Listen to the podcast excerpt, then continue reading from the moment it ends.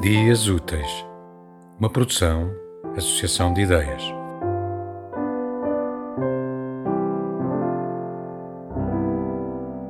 Gosto de admirar o voo dos pássaros.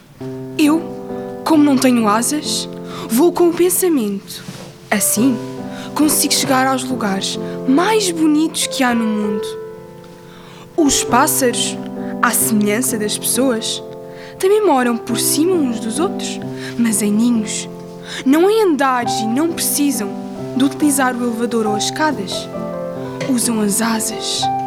No princípio de todos os dias, acordam cheios de música que precisam de expulsar do seu interior, pois só assim ficam suficientemente leves para poderem voar. É por isso que os ouvimos cantar logo pela manhã. Já as árvores são muito silenciosas. Só fazem barulho quando o vento dança com elas. Quase parece que cantam.